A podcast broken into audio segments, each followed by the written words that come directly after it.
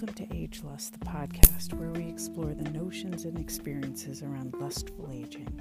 I'm your host, Jessica. I'm a board certified family nurse practitioner who's been in the wellness space for close to 20 years. I'm also a certified menopause provider with the North American Menopause Society. And I'm a coach focused on quality of life issues like sex, hormones, and mind expansion as medicine. Word of warning I have what some might call a potty mouth, so this podcast is for grown folks, and I advise you to act accordingly. Today's episode is all about my reflections on the Adult Novelty Manufacturers Expo that happened in beautiful Burbank, California this past week.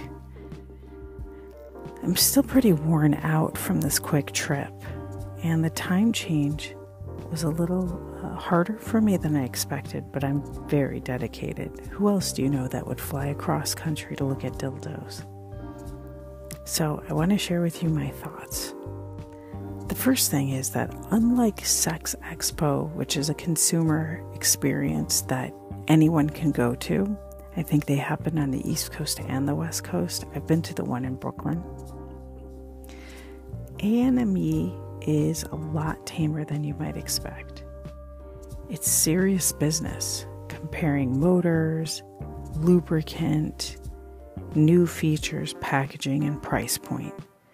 So, before you get excited, let me tell you, I did not walk out with a whole bunch of toys and tools. Booths are not handing out dildos as you walk in the door. I wish that they were, but they're not. You do get to hold them, uh, you learn about them, you can ask questions, and you can also let merchandisers know what the consumer is interested in, like menopause. And menopause is not in the forefront. it's not like there's this mold of a dry vulva with a MILF on the cover next to the latest OnlyFans ingenue penis sleeve. Although, like, technically, all of the sleeves are dry and need lubricant. Anyway, um, here are my thoughts. The first thing is that the aesthetic vibe of 2023 is a mix of Barbie and Kim K. The second thing is that everyone has a sucker. And the third thing is that there are a lot more women over 40 running booths and creating pro- products. Yet, I still heard the term aging vagina.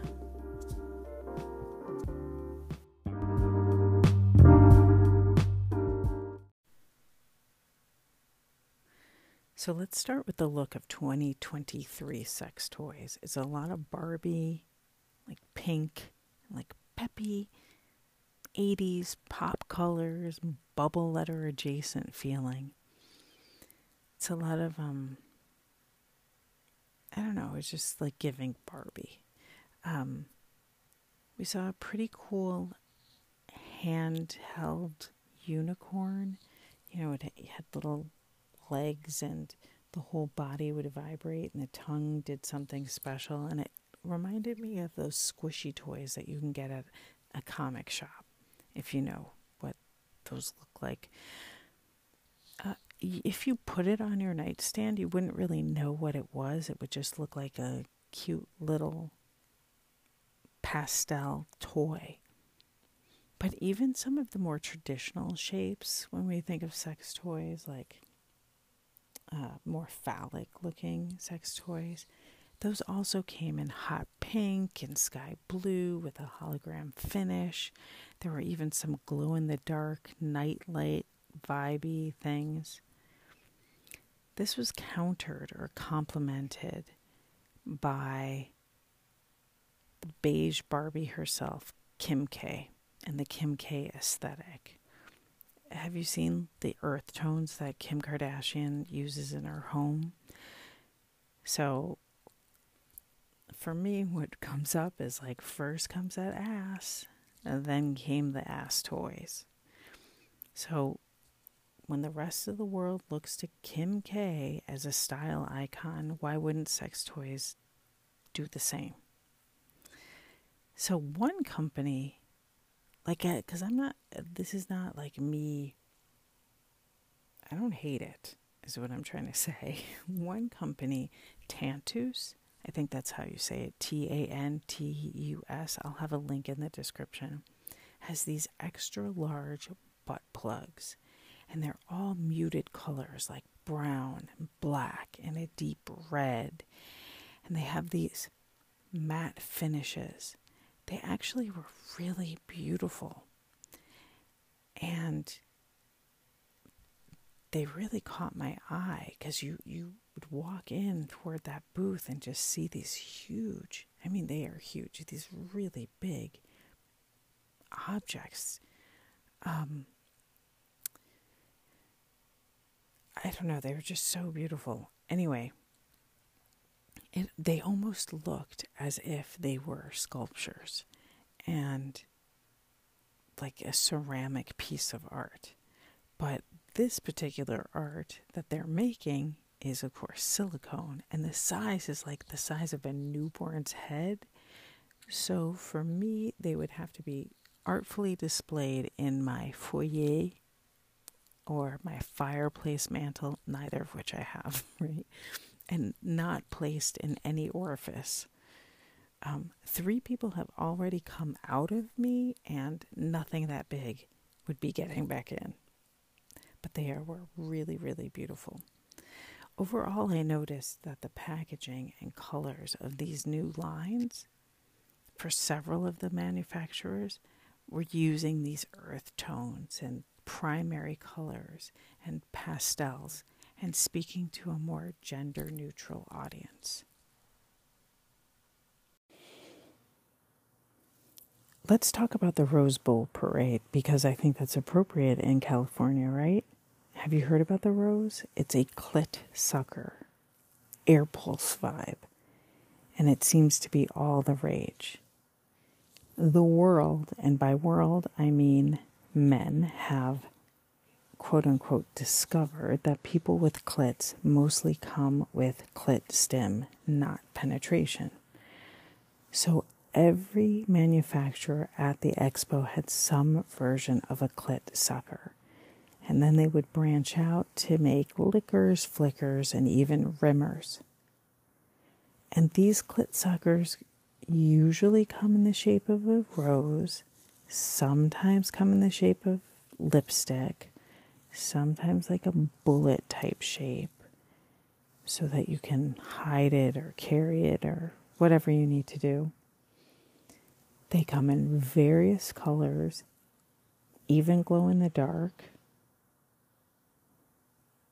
and a couple different price points. So if you're looking for a toy that simulates oral sex, there are a ton of them. And I think that the Vibe Maven may have counted something like 83 new suckers on the market. But I'll link to her Instagram as well so you can check that out. As a newbie attending the Sausage Factory business to business trade show, I gotta tell you that I came prejudging, expecting a floor of the expo to be full of less than savory or disrespectful or even sleazy men, well, there were a few unprofessional idiots there. There were no more than you would meet at any professional convention, conference, or expo.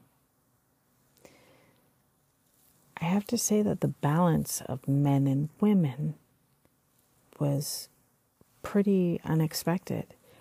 Um, on a side note, though, even more glaring than the gender balance because a lot of the pleasure products are put out for women. So you would expect or hope that there would be a lot more women than men or equal. And the side note is that there appeared to be a tremendous lack of racial and ethnic diversity. But I'm going to say that for another episode because the same can be said in a lot of industries. Here, there were not only women working, a lot of the women that were working the booths and running the booths were over 40. I came to the event as a guest of the Pleasure Parlor. And when speaking to all of the sex toy industry professionals that I met, I focused on what was out there for older folks, and specifically those of us in perimenopause. When I would ask what the vendor and sex health product manufacturers would recommend for us, they would point to stimulating lubes or external toys. One company had silicone dilators prominently displayed, which is good because some people need those. There were a few standout moments. I was impressed by a sex toy engineer that I met, Tao Lu Brunberg. Uh, she's one of the founders of Nu Sensuelle. I think that's i I'm saying it properly. Nu Sensuelle. Of course, I met um, I met up with Oh My Bod and met the founder and CEO Suki Dunham, and we discussed the thoughtfulness around the Rev silicone vibrating finger ring, which is the one that I talked about in the last episode. So you can check that out there. But as I move through the rooms and the spaces, when I mentioned my specialty of menopause to other people in other booths, I wasn't so surprised to be met with little to no knowledge, except for a few of the women who said, Oh, I'm going through it. Um, one actually, who didn't say that they were going through it, they were maybe questioning where they were in the process, but they specifically referred to or associated menopause with aging vaginas, which we know is not altogether true. I left the expo with the understanding that while these companies know that menopause is a big market, because there's going to be 1 billion menopausal folks in 2025. So it'll be people who are approaching it, moving through it, right? 2025, that's two years from now, 1 billion people. The majority of the product manufacturers' employees who I encountered had virtually no education in regards to what we need what we want, and how to speak to the market from an informed place. Again, it's not so surprising because most of the world doesn't know how to talk about menopause. In some ways, the experience felt like our pleasure is still from the perspective of the male gaze. And like that guy, that guy's stuck in a 1986 Porky's movie. However, I got to tell you, the innovation is inspiring. It's a funny thing to be a person that walks into a space that's all about youth and energy and getting off, and you boldly proclaim that you are focused on menopause and you're an expert on menopause. And one thing that makes you an expert, besides all the letters, is that you're moving through that experience yourself. But we need more of that. More of taking up space with our hot flashes and night sweats and expressing our rage and having space to move through it. Not to mention our changing relationship to our sexual selves. We, as aging folks, are not to be put into a drawer and ignored until there's so much discomfort and pain that we finally speak up. And when we are in industries that are supposed to help and heal, it's really that difference between being competent at what you do and being proficient or an expert. It takes me back to my days as, as a bedside nurse, and my biggest pet peeve was when nurses would call their older patients dear. I just want to scream, learn their fucking name. They're like 10, 20 years older than you. Just learn their name. Show a little respect. Show a little care. Show that you are a proficient professional. I learned a ton from these professionals in the business of their sexual pleasure, desire, and product innovation. So I'm talking about not at the bedside, I'm talking about at the expo. I watched expertise in terms of sales and knowing what their stuff does. The closest I got to them knowing about the menopause journey is that one company exec said that they associated the word anxiety with menopause. He went on to talk about how menopausal people can get anxious, that menopause can cause anxiety. But I think that maybe some of that anxiety was related to their own relationship to menopause and not knowing what to say or what to do.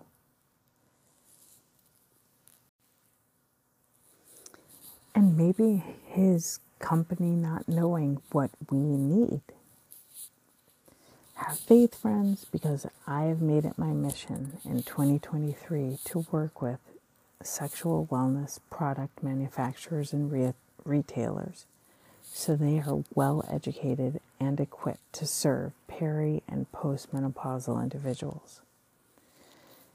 So here's my kind of shout out, my call out. If you are a retailer or manufacturer listening to this podcast, Agelust B2B launches in March. And if you are a consumer, talk to me. Let me know what you need, what you want. And everyone can email me at hello at agelust.co. So that's not .com, it's .co for information. The other thing is that, like, I can't, can't help but dream a little bit because wouldn't it be cool if I created some peri specific pleasure tool in the future? Let's see. Until then, there are lots of choices out there. Just get something and start to play with it. Anyway, thank you so much for now. Um, if you want to check out some of the things that I saw, you can find them on Instagram on my IG at, at agelust.co. You can also check the description for a link to some of the products and manufacturers that I talked about today.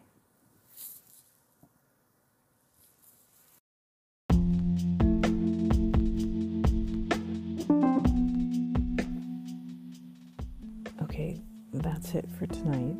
Thanks for listening. If you vibed with this episode, please share it post about it on social media, leave five star rating, review it, all those things. If you have a topic idea or questions, you can leave me a voice message, and that link will be in the description as well. It's anchor.fm forward slash age lust, or DM me at agelust.co. Thanks again, and I'll see you next time.